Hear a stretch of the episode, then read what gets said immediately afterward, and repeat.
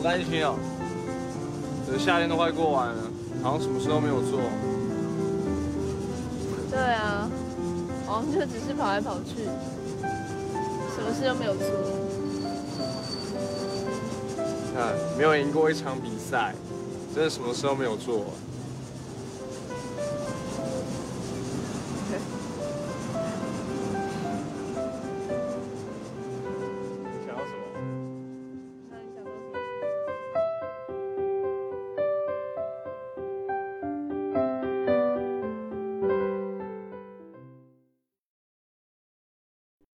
家好，这里是整点发言的播客节目闲聊，我是阿柴。我是小严丽。如果你喜欢我们的节目，请多多留言、转发、推荐，感谢你的收听。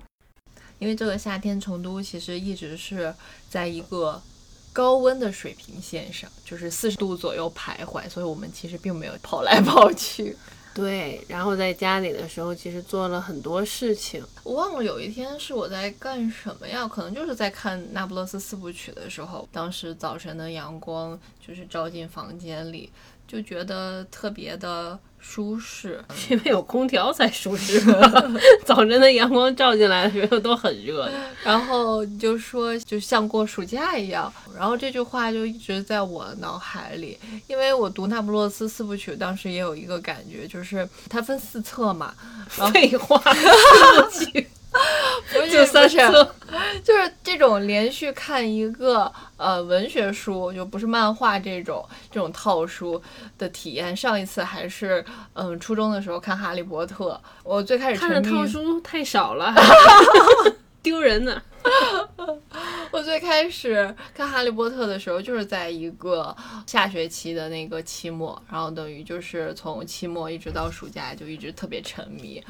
嗯，就恍惚有那个感觉，就是这个状态吧。就是这个夏天走在小区里，看到孩子们，呃，滑滑板、滑滑板的孩子特别多。前提是什么呢？因为我们小区有个游泳池，嗯，然后那个游泳池因为疫情呢就封闭了，就不允许去游泳了。然后很多小孩儿其实平时都是游泳的，在暑假期间。然后他们现在就不能游泳的话，就会做一些陆地活动，就是 就是晚上只要吃完饭之后，你去拿个快递，小区里的孩子们都是在轱辘上，就没有 拿脚走路的，对对特别有意思就是呃，轮滑呀、滑板呀、自行车啊，都是这种。然后还有那种平衡车，所以有一瞬间，我就觉得小区里的孩子好像都会滑滑板，就像会骑自行车的人一样多了。其实之前就是疫情之前，我们这个游泳池就挺热闹的嘛。我之前还游了几次泳来着，哎，就从这儿开始说了，就很夏天啊，很像暑假。嗯，然后我们这个游泳池也是，就是每年它大概就是六月底七月初左右开放，然后到九月初，呃，孩子们开学的时候就关闭了。它就是为暑假而绽放的一个游泳池。对，嗯，因为它是露天的，嗯，就是整个疫情期间吧，这个游泳池就关闭了嘛，开始说是暂停，然后后来又开始整修，就等于这个夏天提前结束了一样，对就每每绕着它走，然后看见它就水干了的样子，心里就好难过呀。就游泳池的夏天已经结束了，就刚开始就已经结束了。哎，其实我们要要说回来，就是说最开始感觉到暑假的氛围，都是从周遭的这些环境啊、人啊，哇，就觉得听着蝉鸣，然后外面又有游泳池，最开始还有孩子们在游泳。嗯，然后我之前游泳也是，就是穿个泳衣，然后披一个毛巾，然后就出去了，和《那不勒斯四部曲》里面提到的 他们夏天去海边度假那种感觉有所呼应。就你描述的特别美好，好像我们仿佛是住在三亚一样，但其实周边的环境就一般吧。啊，就一般。就那儿没有什么存包的地方，所以你也没有办法看时间。啊嗯，然后有时候我会去提前去找你，然后就坐在周围都是一些很破旧的椅子，嗯然后蚊虫啊在周围。反正就老夏天了，可能心里的那种氛围吧。这一段时间就每每想到自己可能就是一事无成啊，然后面对一些焦虑的情绪的时候，就也在想，哦，那就当过一个暑假吧，我就现在在过暑假吧。然后很又在骗难得的 暑假过完又有秋假，还有寒假，有春假。但是寒假会很苦涩，冬天就很苦涩，很寒冷，就想好好享受这个夏天吧，很温暖。嗯，所以今天我们要聊啥呢？聊完了，就聊聊我们这个暑假是如何度过的吧。这个暑假其实我们没有跑来跑去，但是一直在各种里坑里，坑上坑下，对对对对一坑未平，一坑又起。又挖一坑。先从什么坑开始说呢我？们就从最快乐，然后最不花钱的坑开始说。综艺坑。嗯，对，就就就这，不是这这是 life。哎呀，一说到综艺，今年还看了一些呢，看了蛮多的。从有的都看了一点儿。呃，对，看能坚持看下来的，就生生不息，完全的追下来了，嗯嗯一期不差的看完嗯了。嗯嗯，嗯因为人讲话的部分比较少。对，最近在看《快乐再出发》然后前两天又把那个蘑菇屋他们嗯他们那一期哎那那期看完了，补上了。嗯，我们就讲讲那个零七一三吧，就是但其实我看生生不息也是因为周笔畅嘛，哦，对不对那你可以从这里开始讲啊。有 什么要讲吗？没你都什么要害羞了，讲，天为什，么要讲？一个追星脸了，就是。没什么要讲的。我们先讲快乐再出发吧，先讲零七一三，然后中间如果提到了周笔畅，我们再聊周笔畅，或者最后再聊周笔畅。对对对对，我最近才知道什么是零七一三。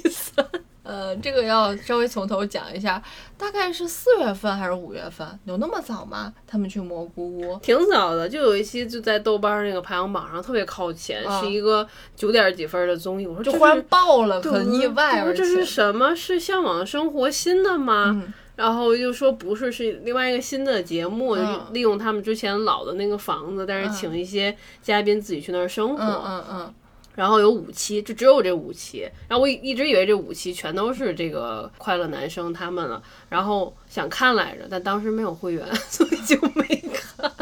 后来我们用了樊姐的会员，看了很多蘑菇 TV 的综艺，我们是一个 family。对对。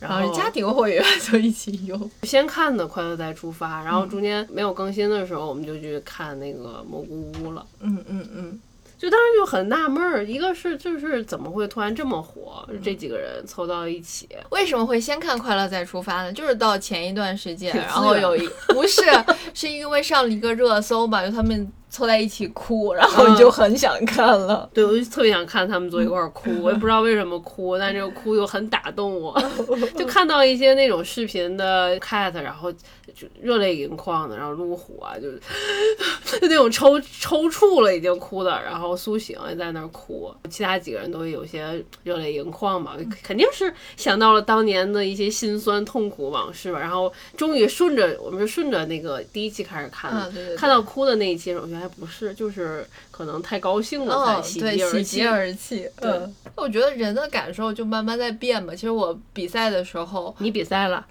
就零七年比赛的时候，就是很认真、非常投入的热情在追，但我又不是那种。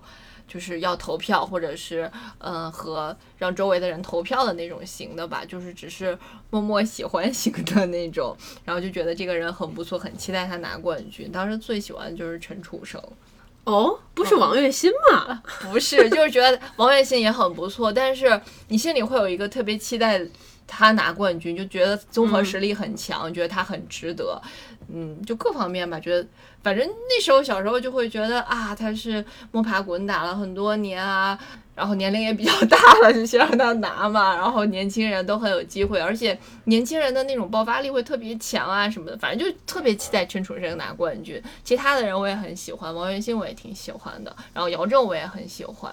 在我心目中，他们都是拿冠军也行的候补，但是我最希望陈楚生拿冠军，就是那种心情吧。我是前面几场比赛我都不太记得了，然后当时对没有对任何一个人觉得特别看好、特别喜欢，就是因为那个陈楚生当时弹吉他唱了那个原来的我，嗯嗯应该是几进几 PK 的时候，然后他自己一个独唱，就唱了一小部分，当时就觉得他那个吉他和他的声音特别的融合，让他声音显得特别的。空灵，就后面是空的，对然后当时我就看完之后就特别喜欢，网上找他这一段的资源，但找到一般都只是现场版那那一小段儿，然后放在 MP 3里听，才开始比较支持他。就是前面演了好多人都觉得那都很无感很近了啊、对，就男生看的就不是特别带劲。我基本从那个赛区比赛我就开始看了，我就挺喜欢他的。然后我还特别喜欢他那个耳钉，他好像在总决赛里一直戴着那个耳钉，就是中间是一个银色的发光的亮片，然后边缘是就是一个圆圈，它整体是一个圆形黑色的圆圈。啊，就好想买那个耳钉。那时候也不是搜索不是很发达，就一直也没有找到同款的，就是线下就是也没有看到，但是就是入了这个迷。就是这个前三个人最后选出来，我觉得都还可以，就当然都没有特别不喜欢的，都还不错。陈楚生的那首有没有人告诉你？王栎鑫的可不可以忘记？我都会唱，但是比赛之后就是没有特别完整的作品吧，然后听的也不是特别多了。慢慢当然，我们就是喜欢王栎鑫，就是因为看最好的我们，对对嗯对，特别喜欢陆星河。就现在看到他想到的都不是唱《Tell Me Why》的王栎鑫，而是小鹿同学，就是那个形象。就现在看小潘，他多有意思。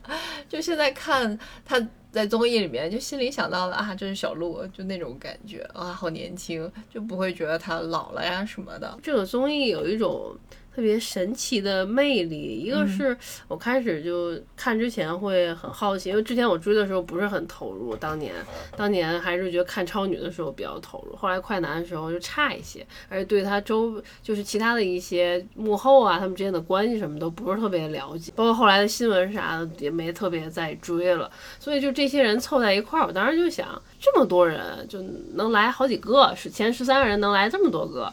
然后，哎，这关系有那么好吗？对你当呀时说，就是第一名和第十三名能玩到一块儿去吗？他们解答了这个问题，在蘑菇屋里。对，就发现特别的和谐。不只是气氛上的和谐，还有一种彼此的默契。你就看到他们会发现，哦，他们一直有联系，一直感情这么好，好像是就一直在沟通和交流。比如我们看其他的，像《向往的生活》啊，就是都是蘑菇屋嘛，都是在这里面打造的综艺。就它会有一个比较安静的时期，就是它播播风播谷啊，就给你的感受，它有时候会很空闲。比如说清晨啊，啊，夜晚、对，黄磊做饭啊，然后何老师可能在周围弄点别的呀，然后去看看其他人的年轻人都在干什么，嘉宾在干什么，就很安静的。阶段频率是不一样的，呃，零七一三他们的这个综艺是始终是一个有一个峰值，一直在这个峰值里，对始终特别满，就像漫画一样，都是那种咔咔咔咔咔那种画面。而且那个蘑菇屋有一段我印象特别深，就是他们弄那个篮球架的时候，嗯然后苏醒和王铮亮在对 battle，两个人的理念是不一样的。然后陈楚生在旁边就是帮他们拿着那个东西，然后在那听。然后剩余其他几个人就是那个立功嘛，立功在周周围等活儿。哎，他们也不参与这个事情，然后他们在周围玩别的，嗯剩下三个人，也然后制造了一些素材，然后对，就发现他们六个人相处是有一些模式，所以他们也不会有特别大的矛盾。就你们三个聊那个，然后我们就玩别的活儿，我们就过来干。我们看蘑菇屋的时候，以为五期都是他们嘛，嗯结果发现就只有两期还是三期，嗯，就没了。你就睡了一晚上，转天就走了。对，好失落，怪不得大家就呼声那么高，又出了一个他们的专属的综艺节目。我们是先看了《快乐再出发》，然后再看《蘑菇屋》，然后就看到最后他们走之前，张远投那个球的时候，他就是说带怎么说的原话就是今年事业顺利吧，类似啊？对我们就我们事业顺利，然后第其他人就对他就说你，就说你对对对，因为他投球技术有点烂。就他们总会有一个人在旁边出一个主意，他这个主意就相当于是这个节目的编导的那种感觉，他会让这个这个东西看起来可以剪辑，或者看起来很好笑。路虎当时在张远旁边说，就是你就一直投嘛，投到最后只要进了，然后我们就欢呼，就像是你刚才第一个投一样。但是 但是也没给他剪掉没给他。剪掉，但也挺好的。就他就说祝我们大家事业顺利。我们当时看的时候就说哇，真的今年就火了，就火了。嗯嗯，他投的好，虽然不是第一个球就进。而且就这六个人在蘑菇屋的时候，这个状态也明显不是特别在乎自己现在特别不红。然后路虎，我记得路虎是第一个到蘑菇屋的，然后拉着箱子，然后还还一边说就是妈妈我上电视了，我上电视了，就是这种。嗯，特别有意思。对，就是他们的那种。嗯，对彼此的看法就和观众的那种就是普遍心态特别像，就是他们之前比如说，呃，苏醒、王栎鑫拉群啊，就是我们几个不火是没有活儿的那一种，嗯然后甚至是我们觉得王铮亮也不算特别火，但是他在他们这个群体里面已经算上很火，过春晚春晚就不一样。然后就他说自己开着车的时候说自己上过春晚的事儿，别人就嘘他，就特别好笑。对，但其实都已经是老大哥了，然后他们小年轻儿，然后嘘他，特别喜欢张远，讲吧。我觉得他特别有意思，而且是谁的梗他都可以接。特别聪明，因为张远给我的印象，就我觉得他没有那么的开朗乐观。怎么？我也不知道，为 也是他哭又哭。不是不是，就是比就感觉这个人积蓄了很多呃外界给他的一些负面的一些东西吧，就包括这个真的完全就是个人的那种感官了，可能对这个名这个人确实不是很了解。就看这个节目的这个趣味点是来自于你心里对。这个一群人和某一些人的一个预设，和他在节目中表现出来的，嗯，就是他们在节目中表现出来的那种落差之间，你就会有快乐的感觉。你本来觉得他们可能感情不是那么好吧，然后就感觉特别特别好，还特别默契，然后你就会觉得特别有意思。然后你可能觉得，啊，可能陈楚生是老大吧什么的，但其实也并不是。然后他话又特别少，就什么的，就是这种反差会很有意思。而且对我来讲，就像说说张远嘛。然后我之前对他的印象挺复杂的，然后就本来觉得他可能不是这么开朗的人。虽然当时比赛的时候他唱了一些很快歌啊、很阳光少年啊、打篮球啊什么的，但是我觉得就是通过这次比赛啊，然后集结当时呃退赛啊，然后又回来啊。后来是还有个什么男团吗？对，呃，他又成为了那个棉花糖男团的这个队长。棉花糖和至上励合是一个事儿吗？啊，不是，对，至上励合，对，叫至上励合。棉花糖那首歌叫棉花糖哦。那首名 留着，因为好多人可能真的搞不清，我也搞不清。不对不对，对，就是那首歌很火，《棉花糖》，然后至上励合后来上了好几次湖南卫视的综艺嘛，包括《快乐大本营》《天天向上》，就总在上面嘛。然后他们那个团也是一言难尽，这个名字就挺一言难尽啊。对，张远他好像一直很努力，但是，嗯，他最想输出给。观众的东西好像又没有达到，就是那种感觉吧。然后别人可能都单个发展了，然后他要组一个团，明明都是十三强里的人，嗯嗯。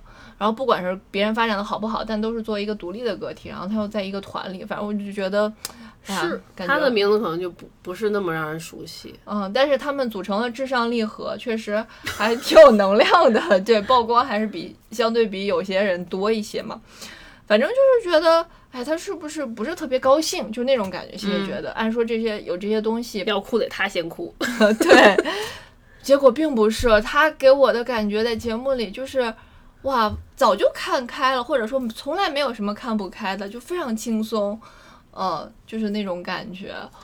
后来就看了看张远的微博，可有意思了，太有意思，特别苦涩，都是一首新歌，希望能火，就是这种，希望这首能火，都是能火，就每天都在转锦鲤那种，对对对，在祈祷，太有意思了，嗯，对，所以他投篮都会想到，哎，这个和事业有关啊，这个要要投个好彩头，对，什么下半年都是碎活儿这些，这都是自己就有梗。嗯，找到了自己在演艺圈当中的一个位置吧，或者说是，嗯，对于现在自己所处的状态，嗯，比较接受。虽然说他们就是怎么怎么不火啊，就看的多了之后，后来就想，你客观的看，他苏醒自己也说嘛，就我们已经比很多很多人幸运了。他们在那个呃村里拍完那个戏之后，呃，嗯嗯，对，就他们就和。就到 talking 的部分，就苏醒有感而发，就和那些等活儿的这种路人甲乙丙丁啊，然后一些群演啊，比自己已经嗯挺幸运的。毕竟那个夏天，他们真是享受到了。荣光，对，还是那首歌。嗯嗯，我第一个泪点也是那首歌。就看蘑菇屋的时候，我开始还以为后面有好几期嘛，然后突然就是到了傍晚的时候，然后呃，那个王栎鑫就坐在外面就说，因为是在常德录的嘛，就说那个马上大家就要离开我的家乡了，然后最后就给大家带来一首呃特别版的《我最闪亮》吧，然后就开始唱这首歌了。然后然后我才意识到，哦，后面好像就不是他们了。我说第二天怎么没什么活呢？一直都在闲。聊，然后还在午休，然后它里面那个歌词，它写的第一段副歌说的是曾经的我想唱就唱我最闪亮，然后第二段的副歌又说的是现在的我想唱就唱我最闪亮，然后等于他第一段就是有一个已经是一个过去时的状态，你看到他们这些人就会想到，哎呦，确实是特别符合他们的心境，就是曾经那个夏天享受过，可能是一生当中都不会再有这种关注度了，嗯嗯。然后当时是最闪亮的，然后现在呢，我还是想唱就可以唱。哦，当时就觉得哇，好心酸。背景要有这个音乐了，当时就觉得特别心酸。想到自己的这个成长的过程。嗯，对，当时看的时候应该是上高二呢。嗯，起起伏伏，高高低，对，会有一种回忆重现。嗯，就真的很回忆杀。然后你还问我哇，这个歌词是不是你根本就混了？你还说这个不对，我说是郭敬明写的，这个歌 词写的很好。你说怎么会？你说零这个不是零五年超女就在唱吗？我说不是，哦，超女那个是想唱就唱。就当年我就觉得郭敬明这个词写的很好，他既承接了想唱就唱，然后又为这些男生写了一个新的歌，而且他还就相当于是一个预言了，曾经和现在。他从开头就有一些比喻嘛，灯光和花火，亮不过我的梦想，特别适合。对你就会想到那个时候和他们一样年轻，然后就觉得还没有上大学，觉得未来可能会有很多种可能。然后，但是，然后到现在这个年纪，嗯你也是一 一堆碎活 每天等活儿，对，然后也没活儿，然后弄一个群，嗯呃，一样的呃人生状态。就说为什么他们这个综艺就觉得这么火？然后你说可能很多人就是和他们嗯人生状态是一样的，对，就之前就怀抱雄心，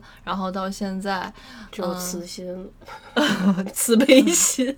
就死心了，可能是吧？就经历一种状态的起伏，就可能，就比如说我，我觉得我的情绪可能还没到彻底死心，就还没有平衡。但是我看到张，我就会很注意张远，我会觉得他好像很平衡。你说嗯王铮亮平衡，至少他唱了《时间都去哪儿了》，然后至少他上过春晚了，对吧？他。还是可以此生无憾了吧，对吧？你对于张远来说，你看到他的这种心态，看到他的乐观，你确实会有共情。嗯对，主要可能就是和很多像我们一样极其普通，他们肯定还算是有所成就，我们是一事无成。然后看到，而且年龄相仿嘛，我觉得现在就是你跟零零后聊他们就没法聊。嗯对，像苗苗她可能喜欢清风，你可能能这个话题能接上，但你要跟他聊零七年追快男，他才几岁啊？哦，就上小学吧，可能是。呃，我觉得《快乐再出发》里最精彩的一段，就很多人说是是第四期吧，就反正就是他们在那个帐篷外面哭的那一嗯段是最强真人秀，我觉得真人秀就应该是这样。我当时看以为是重点是哭嘛，后来是游戏，是游戏，他们玩的那个一个人起个头儿，然后嗯每个人说三个字或四个字，然后最后必须有个结尾，是一段完整通顺话，话，对对对。给他们食材。哦，那个游戏玩儿真是太精彩！没想到他们的语文都这么好。对，而且苏醒的头儿起的也特别好。哎呦，前两个人，苏醒和张远，张远也超级聪明。然后尤其到转折的那儿，那个小亮哥转折那个部分救的特别好。嗯对然后最后呢，他们还有个梗，都得是扣在金主爸爸那个面上，啊，舞到王栎鑫故意的，对，就感觉玩嗨了，最后他都吐了，笑到吐，感觉在一个非常巅峰的那种喜悦的状态。确实，就从生物学上讲，就是人到特别特别高兴的那个顶点，就会引起悲伤，所以后来路虎就哭了嘛，看起来好可爱，好傻。嗯，我觉得他们一天的这个情绪真的是都都充满百分之两百的，而且就看到下一集那个俞灏明他们来，然后他们是吃完饭之后进到帐篷里面唱歌，已经凌晨两点多了，嗯等于这一天的情绪一直是被充满的，嗯可见有一个活儿对他们来说是多么认真对哦待的、，特别。好。怎么说？你也不知道他平时是怎么样，就像一个社恐，然后遇到了一个活儿，你必须要变成社牛一样，就要一直喷发自己的能量。嗯，嗯明明显隔着屏幕你都能感受得到，确实很真诚，嗯嗯，嗯，很用心，嗯对，所以一定要涨工资。对，而且感觉苏醒的那个语言表达特别好，他能讲，你看可以录播课，能讲特别完整通顺的一句话，就知道自己要说什么。他在他们这个群体里面就可以担当一个类似主持人的这么一个工作吧。然后我们下面要聊什么，然后我们现在要把话题拉回来等等吧。嗯，嗯，所以好省心啊，他们的节目就是不需要给他们策划啥。所以就很默契。然后不管谁抛梗，然后张远都能接住。对，还有那个他们猜歌嘛，嗯表演，然后猜哦，这个太扯了。然后当时没明白，就说就是当时苏醒就说你们这个道具都不，扔嘛。我们先看的《快乐再出发》对，是多穷啊！你们这个剧组，然后才再看蘑菇屋才知道，原来是同样的这个这些歌，又让他们猜了一对，次。最开始爆笑在那里，然后就这个歌特别不火，他们肯定不没有听过，对，这是我的歌，不就不没有人听过，过，这是我的歌，过。但是还有一些默契就在于他们哼了一点我的歌，就谁谁的那首歌，圆圆的歌，然后就有人能哼出来，这也是哦可见是不火的歌，可见是蘑菇屋之后还是补了一下课的，是不是？或许还是把彼此的歌听了一啊听了。一下，对，而且包括他们那个猜彼此造型的那个剪影嗯啊，然后有一些特别杀马特的时候，哦他们还一起马上就能唱那种越南越南歌曲在旁边哼那个小调，太好笑了。嗯，都点都在一一起。对，然后我还跟着张远学会了跳王心凌的《爱你》，哦，我觉得他教教的的特别好。可不连陈楚生都学会了，你再学不会。好吧，行，这个坑就聊到这儿了，这嗯是一个坑，然后相信很多人都在这个坑里呢。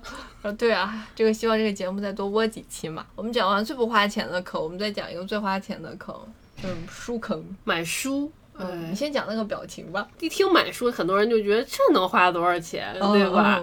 小钱十几二十的，对不对？对还赶上个活动满一百减五十的，啊，真正入了这个圈子才知道这个书是大坑。有一个表情包，就很小一张图，然后是两个人站在一个大坑里，脚下踩着书，然后书把这两个人托起了，嗯然后他们两个人呢一起站在这个书上，坑外面吧。不是站在就在坑里，哦，坑里，然后脚下是书嘛，嗯书把他们托起来了，嗯然后这两个人就对着那个对岸就喊喊另外第三个人说：“来呀，一起买书啊，买书很便宜的。特别像鬼，”就真的真的入了这个圈儿才知道买书就入土为安嗯了。是真的是很挺花钱的。这个事儿从哪开始讲？是年初的时候，我是在某点上参加了一个众筹，嗯。是一夜出版社出的芥川龙之介的一套呃文库本，刷边版，对他们之前出过一套三岛也很火嘛，当时那套我没有赶上，然后这一次就第一时间参加了这个芥川的，然后果然芥川没有三岛火。比如四月份你参加了，差不多要过好几个月嘛，就是夏天的时候这套书才寄到，寄到之后呢，然后我就加了一个一页这种官方的读书群，嗯，好多都是爱书之人啊，天天在里面就会分享哪里有书打折啊，有什么这个呃新的活动。有一个人他就是在里面有一天问了一句，说他认识一个朋友开书店的，然后他这个书店就不想做了，要清仓处理，然后说大家有没有喜欢感兴趣的书，然后没想到就出来好多人问这个事情，结果又拉了一个小群，嗯，进了小群之后呢，因为这个人其实也是帮老板忙的一个朋友，他也不是在中间赚什么差价，然后他就每个周末他会去这个仓库给大家拍书，书都是很有限的几本儿，要抢，先到先得，你就马上就要说要了，要了要了，要，这他妈全要了。对，就这种，就这种很兴奋，每天都在蹲点儿。虽然我在群里也不怎么社交，但是我一直就是开着那个群，每天就在看有什么书。除了要不说别的。抢了好几本漫画，这真的特别合适，特别便宜。就是刚刚入了一点小坑，然后才发现大家买书真的是都是疯子。这些人、他会看这个书的这是什么纸，什么出版社的，谁翻出版译的。社这已经是非常基础的了。同一本书可能会买很多个版本，然后漫画还会买什么手刷版，看周边的啊，印签啊，对还是对亲签啊？对，什么台版、简中、港版，尤其买漫画的话，买下来一整套，常常就是好几百、好几百。我之前买书都是觉得有一本就得了，或者是看过连买都不买，嗯就看个电子版就得了。结果天天看他们这样，就勾起我心里的瘾来了，弄得我也是没事儿看看这个是不是有什么好的版本啊，嗯。有什么新的活动啊，嗯、就喜欢的书觉得看过了不行，还得自己得有有一本儿。然后前几天我们加了一个编辑的微信，嗯，对，当时就是他很好，要给我们寄一些漫画书。为什么要给我们寄漫画书？我们后面再讲。呃，因为我播客做的太好了，给我们寄几本漫画书。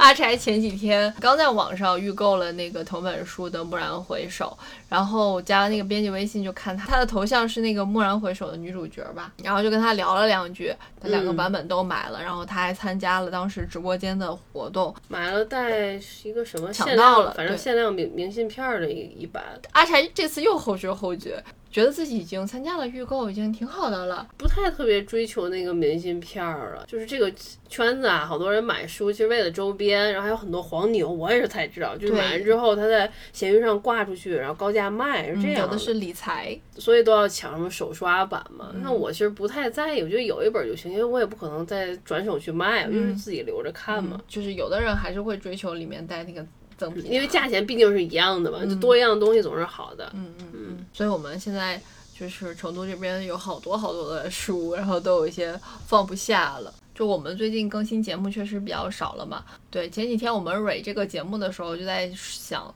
就说这个事情。我当时讲了，在白叭讲了好多，就是觉得之前做播客也是真心爱播客，就是做一个输出。然后比如说像前一段时间看到那个《出走日记》，我当时真的是有很多很多话想表达，又不知道跟谁说。对，就聊了一期节目嘛。然后最近就。没有什么特别想要完整输出的东西，可能就没太只有零七一三。哎，对对对，确实想说一说，可能现在说有点晚了吧，又又算追热点了，有点。就是最近几个月吧，大部分时间都是在读书，然后写书评，买书、读书、写书评、拍书，嗯，这个发小红书，对对，就这样。因为我们本身主要的收入来源就是。通过写书评借钱要饭，去别人家蹭，主要是这样。对，而且播客的这个生态，我渐渐的也有一些不是很搞得懂了，纯变成了一个爱好吧。就感觉播客还挺卷的，当然小红书也很卷啊。主要是可能我们不是特别擅长吧，也许。嗯，说的直接一点，我们之前就觉得，我们也做了 B 站嘛，有很多听众其实也是从 B 站来的，或者是看了我们的 B 站视频，嗯。就直接一点说，我们反思就是我们不是很讨人喜欢啊，就是这种感觉，就是用自己的姿态姿色，然后如果想要通过这些手段去，呃呃博取流量的话，其实是很不讨好的吧。反正就后来有一些自卑，有一些焦虑，然后就是没有做播客嘛。我觉得都是压在心底的情绪，所以就没有这么渴望用这个。方式去表达了，在讲就是如何做起了小红书的读书博主这件事。嗯，就有一天陪我去复查的时候，嗯嗯嗯，在男厕所门口突然被那个味儿一熏，就觉得 哎，我们做小红书吧。对，我忘了当时，因为我平时不怎么刷小红书的，我很怕就是被算法算啊，沉浸于消费欲啊，太以自我为中心了。对，我不知道有没有人和我一样，虽然有时候会很想买东西，叔本华说嘛，人就是一团胡乱的欲望嘛。然后就看小红书和看淘宝，我看一阵儿就会很烦。嗯，可能我确实有目的想买的话，我可能最后都无法做出决定，就是这个东西要比较，然后我不知道这个东西拿到手是什么样儿，就就就很烦，最后什么都都不会买。但是呢，最后收获了一点负面情绪吧。然后那天我不知道我在小红书搜什么，结果就看到了给我推一些读书博主的呃笔记，然后看他们拍照，然后写的一些呃文字。就觉得啊，好像我也能干，就是因为我们平时就是有很多的积累吧，按说还是相对多一些的，出来试试呗。对，我是觉得一个是他有流量红利，另一方面，我当时就是觉得要给阿柴找一件他可以 坚持做下去的事情。谢谢您，我真的谢，是这样说吗？我真的双 Q 好吗？我真的会谢，我真的会谢。对，好吧，为什么还要会呢？嗯。啊，是这样。本来我是四月份得病了之后，得甲亢之后呢，就不能工作嘛。然后严厉作为人生导师就说：“哎，你得找一个事情。”我可不是。这一年最少一年嘛，最多可能会一年半，就是反反复复的复查和治疗，就不能等这个时间都过去。然后一想，这一年半干啥了呢？就。就没干啥，而且你当时还是处在好像不太睡得好的那个阶段，呃，人比较焦虑，然后乱七八糟的情绪很崩溃，对，然后说找一个事情转移一下注意力也好，啊，投入一件事情，哎，然后当时我还报了个画画的课呢，一会儿讲，呃，那也是个大坑，然后就说做个小红书嘛，就可以把之前的一些写书评的经验，哎。平移过来试试看，加上我们又是做广告的嘛，之前那些思维是不是在这也可以试用一下？就想试试看。对，一个是保持了这个记录的节奏和习惯，还有就是就有一段时间都很少在豆瓣写评论了，就是在小红书发的笔记多了之后，就找到了那种你坚持写评论的那种语气吧，就是为自己而写的那种。因为要给别的媒体撰稿的时候，你会有是另一种语气，但同样都是表达对一本书的感想。但是你自换成自己的语气又不一样，然后你给撰稿完了，我又不想发在豆瓣上那种东西。经过了写小红书笔记之后，我就会又有一种就是自己输出的这种语气和感觉，然后，嗯，又又写了一些评论吧。嗯，我觉得还蛮好的。就之前会觉得写一些东西会彼此相冲突、相撞，包括我最近又在学一些小说，就各种方向的东西写的多了之后，作为一个训练吧，然后和一个能力的提升，然后自己发现可以同时统筹很多的嗯不同内容的写作，嗯，就也是一种锻炼，觉得还挺好的。嗯，我夏天看了好多好多漫画，推荐一个新出的。松本大洋的《卢浮宫的猫》吧，上下两册，价格也挺合适的，挺好看的。画风，嗯，不是特别的粗犷，应该是比较大家都能接受的，挺有意思的。哦，还有《俗女养成记》那个书，我觉得挺好看的。我是在微信读书上看的。这个原著是散文的形式，不是像电视剧一样，以为是个小说或者是回忆什么的，很质朴，很有意思，就很像是小丸子的日记的那种感觉。而且电视剧就改编的。稍微有一些狗血吧，他配了一条感情线，然后弟弟又是同性恋这样，但是他的那个散文里头不是这样写的，没有特别写感情的事情，还是挺女性主义的，很好看。嗯，就会觉得这个人的记性怎么这么好呀？就很多小时候的细节啊，阿公说了什么，阿妈说了什么，都记得特别清楚。嗯，所以他能把这个很多小时候发生的事情一件一件的记述下来。但是电视剧就改了很多嘛。然后我就主要说说看《那不勒斯四部曲》吧。就是之前我这个书就是开始我只买了一本，买的还挺早的，然后就放在。租的这个房子的这个工作区呢，就在阳台这边，然后导致这个书，反正它这个纸也是差一些。就是我的天才女友这本，然后是烧色烧的最严重的，就是变色褪色，然后其他的还可以。然后我就想，我我一定要把它看完，就太火了。然后前一段时间出第四季，后来又出要预告要出第五季，就这个东西，因为它出影视剧，所以它的这个热点总是一波过去，一波又来，就是你总会。遇到它，然后我就想，我一定要把它都读完。如果我没有一气儿把后面几本都买了，我就不会读完。嗯，再后来有一个契机，就是我要写呃费兰特的那个碎片的那个书评，然后我对他又不是特别了解，我我先看了碎片那本书，然后他就讲了他整个写作的历程，然后以及关于他隐藏身份这件事。嗯，看了很多。他讲碎片这个事情，碎片这个词本身就是好像意大利的一个俚语。他就说，嗯，大概意思吧。然后他母亲经常就会念到这个词。对于意大利的女性来说，她感觉就是她们的生活就是这种琐碎的感觉，然后她们的焦虑，然后痛苦，她们可能也说不清，然后最后就用碎片来形容。让我觉得，哎，是个很有趣的作家，很有趣的女性作家。有一天你还跟我说，他说如果在一个夏天完成一个大部头的这种阅读也挺不错的。我经常说这种话吗？对，然后我就觉得特别有暑假感，我就开始读。呃，天才女友我看了一点第一季那个影视剧，实话实说不是特别喜欢，我觉得他那个氛围不是很稳，不知道他要表达什么吧。当时影视剧也没太坚持看下去，然后就翻开他这个书，就马上被他的这种叙述方式吸进去，就非常。简洁有力，然后他有一套自己讲述的方式，然后就感觉在听一个呃上了年纪的女人，然后就一直滔滔不绝，而且记性又特别好，然后给你讲几十年发生了所有的一些事情，然后在他和他的这个最重要的朋友之间，就开始会觉得他很现实主义，然后也不是有特别多的比喻啊，不会有特别华丽的那种词藻，但是嗯某一些情节，然后你看到一些情节，他会构筑那种非常。嗯，玄幻似真似幻的感觉，让你有一种此处是不是是在隐喻些什么，然后后面是不是要出现些什么？然后当我就看到最后，呃，大结局的时候，就翻到最后一页的时候，就觉得哇，他真的是一个功底非常扎实的作家，就是不管是情节的编排，还有整个他的技巧啊，还有他的叙述方式啊，嗯，都非常厉害，嗯，就到最后。一夜看到这个结局的时候，其实是一个非常技巧的一个情节了，很震撼，就很佩服，嗯。然后中间我在看这个的过程当中，就一度特别想倾诉，特别想沟通，就感我就跟阿柴讲，但是他完全没有看，他也不太想看，因为可能大家都知道，嗯，这个书里有一个。男性角色，很主要的男性角色叫尼诺嘛，会让两个女生和这个尼诺之间陷入一个三角恋的这么一个过程。呃然后我就为什么好女孩总爱渣男啊什么的，就特别不明白。然后我就总跟阿柴吐槽，然后又烦死了。一个是吐槽这个，一个是中间还会有很多情节，然后包括呃莉拉吐槽莱农的一些东西，我就非常很戳现实嘛，都是非常有意思的情节，就迫不及待想要分享记录下来。然后我们也是后来我们俩看了看《成为波伏娃》那本书，看了一下波伏娃和萨特之间的故事，然后就忽然。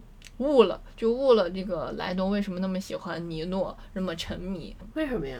它是一面他的镜子吧，是一个追求。嗯，他喜欢他的智慧，然后喜欢他的才华。啊，就你也说嘛，也有一部分 PUA 的成分嘛。嗯嗯，就是当你追求这个东西，他就拿这个东西 PUA 你，他没有办法，好像是。嗯嗯，就跟我讲了好多好多，嗯，各种剧透。然后我现在打算开始看这本书了。那可能那些剧透我也不记得，因为人名实在太多，就这几个人我实在搞不清楚，嗯，名字感觉又挺像的。呃，如果你也看完了，我们回来可以聊一聊。虽然现在已经是八月，我们今天录音是八月二十号了，但是呢，整点发现的夏天还没有结束。为什么这样说呢？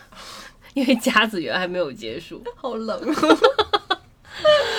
那我们这个夏天就八月份花了很多时间吧，今年算是把甲子园看的比较全的一年了。嗯，对，每年都嚷嚷着要看，要么就是忘了，要么就是上班儿。对对对，今年是从头到尾的跟下来了。嗯嗯，有的比赛可能是错过，就干别的了。嗯，今天是四强赛，今年是不仅是看了比赛，而且是还很深入的参与了这个赛事。嗯，有多深呢？就是参与了一些怎么叫这叫什么呢？去猜，去猜。对，其实就是压一些鹅蛋，猜哪一个是冠军嘛。然后他会呃猜哪一个就比赛胜，然后你就会返给你一些鹅蛋，就是参与这个事情。我们也是发现了一个特别好的主播吧。嗯，我们全部都是在那个直播平台上看尼克与布拉德的直播。嗯，他说话的声音啊、频率啊，就觉得这个人讲话的方式啊，挺喜欢的。还有一个就是他中间放了很多的那个动漫歌曲，对对对，视频，嗯，都是我们的心头好。对，应该就是同龄人和和我们应该差不多。对对对。然后我开始不知道这个事儿，然后也看的时候都没有登录账号，然后每次比赛结束，他就说我给大家结算一下。我说结算是什么呀？研究这个平台。参与这个事情，觉得很有意思，然后每天你就会更关注比赛的这个这个状况、战况。那今年您最喜欢哪个队啊？喜欢都淘汰了，说得上的都都淘汰了。嗯，前面几场还能压的准一点儿，就名字熟的嘛，看着眼熟的就就压一压。到后面就是都都很意外。最开始滑铁卢是从星棱开始，因为星棱之前是非常有名的队嘛，然后他的当家投手现在已经在养乐多燕子队了，他叫奥川公伸。二零一八年我们去日本旅游的时候看了现场的比赛，然后等到呃回来之后就一直关注着，然后到决赛的时候呢，有明星投手的这个队一定是。第二名，然后新冷就输了，然后奥川在那个场上哭嘛，然后就那一年开始粉他们，就是整体实力比较强，但是也不一定每年都能打进特别靠前的名次。那主播他就说这个高校野球还是变数很大的，因为他三年就这整个人就都换了一波嘛，这些学生，所以就是实力上经常会忽高忽低，所以你很难预测就谁会一直赢。然后当时输的还挺挺多的，输给了爱工大。对，然后后来我们就粉爱工大嘛，对。星能输了就粉爱工大，结果爱工大又输了。爱工大前几天，然后也是赚了一波眼泪呢。哦，对对对，因为他们有一个同学去世了，然后每个人都带了一张这个同学的照片上场。当他们就是后面赢了一场很重要的比赛的时候。然后就所有的人就是拿着那个照片，然后拥抱在一起，嗯，然后他们的那个官方 ins 上面还有一张拍的特别好、特别动人的一张照片，嗯，当时我还说这个违反了漫画家的这个预测，因为看棒球英豪就是当时河野去世嘛，然后没有河野的那一届比赛，他们也是输了，就是还没有打进甲子园呢就输了，然后一般都会是第二年的时候，然后有个打野这样的人出现了，然后带领他们打进了甲子园。对，但是后面还是爱工大也输了嘛。对，所以第二年的时候，明年他们可能会能打进决赛。对，所以我们现在就是从早上起床就开始投屏看这个比赛，所以而且它的这个频率不是特别干扰你。对，嗯，就会想到当时在日本旅游的时候，正好也是甲子园比赛的时候，就你到各个店铺的时候，只要有电视，它都在放这个比赛，嗯，然后它的声音就远远的，好像是一个背景音，也不会干扰你在做的事情，嗯，然后主播他的话也不是特别多，对，嗯，所以就可以一边开着，然后一边你去干点别的，要不咱现在把比赛也开着，一边录音一边放比赛，对，就能看到他那个现场超级热，现在成都也特别热，我就觉得看他们这些高校运动怎么看怎么燃，看啥都很燃。因为这主播在中间放广告的时候，或者没有比赛的时候，会放一些什么排球啊，高校的排球比赛。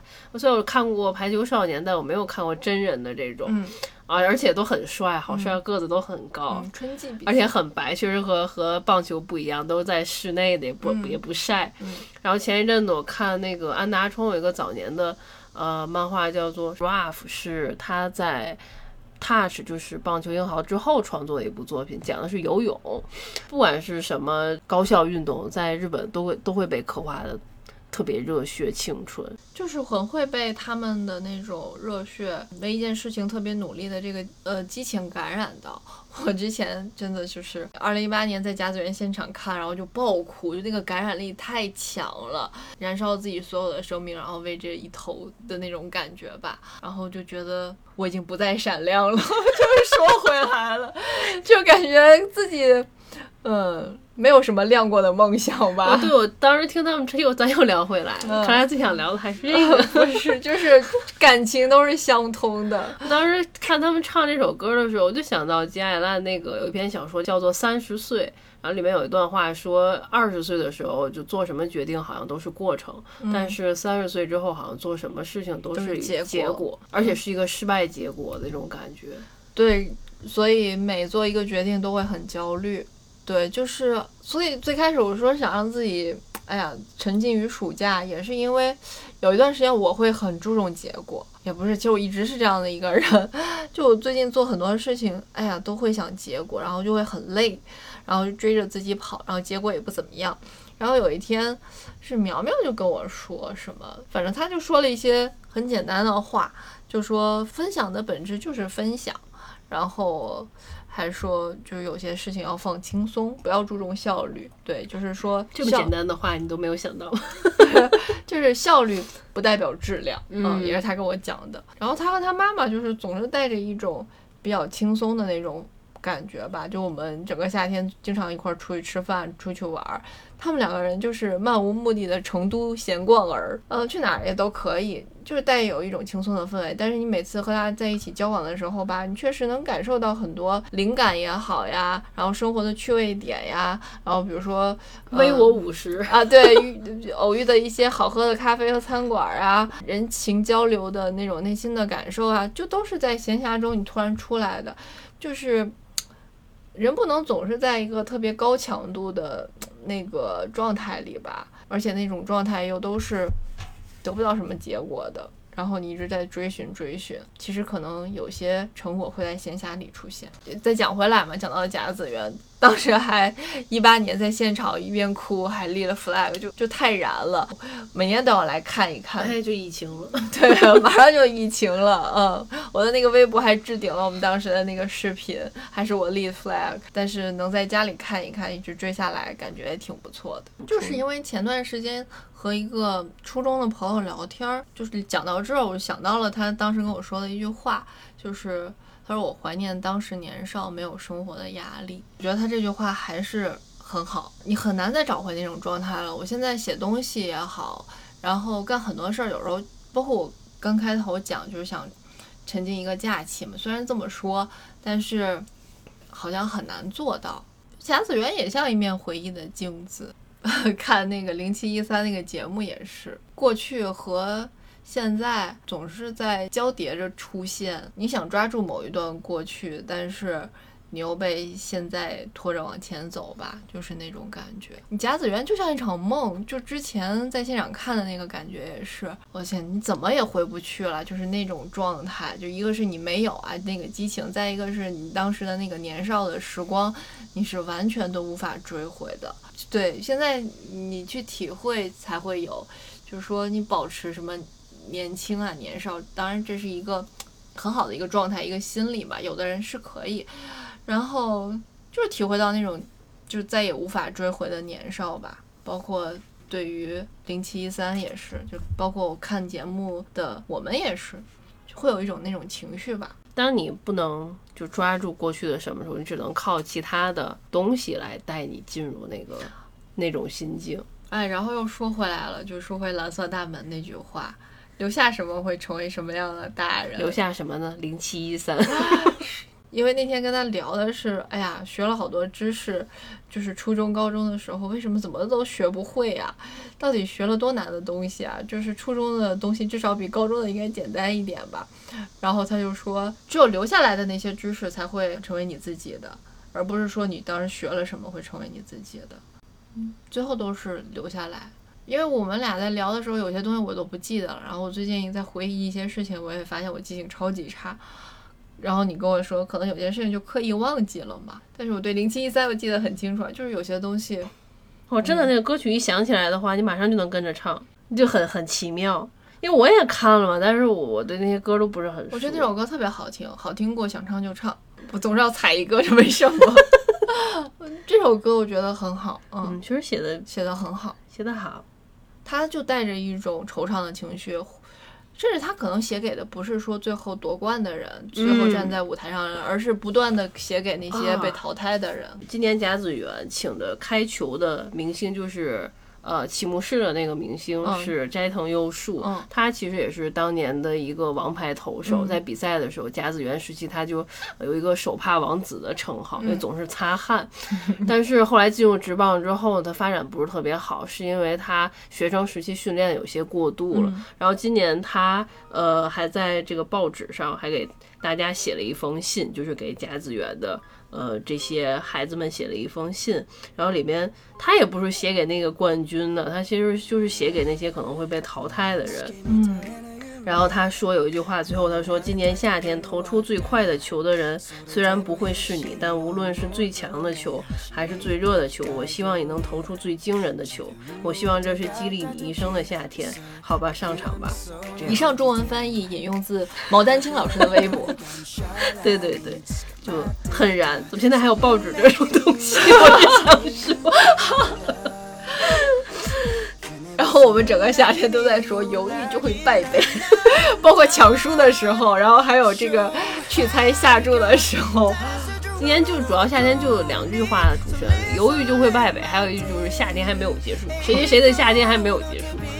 好啦，大家拜拜，下一次秋天见吧。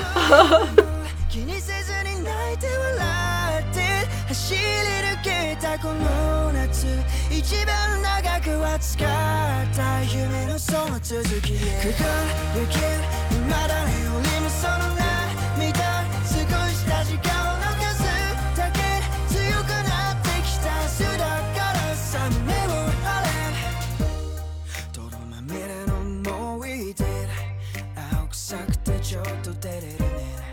それでもそれは誇れる歴史の1ページだ何もやらないで指さす。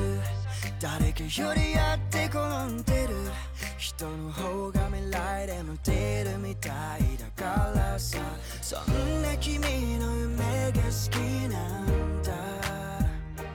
そして夢そんな君を裏切らないんだ運命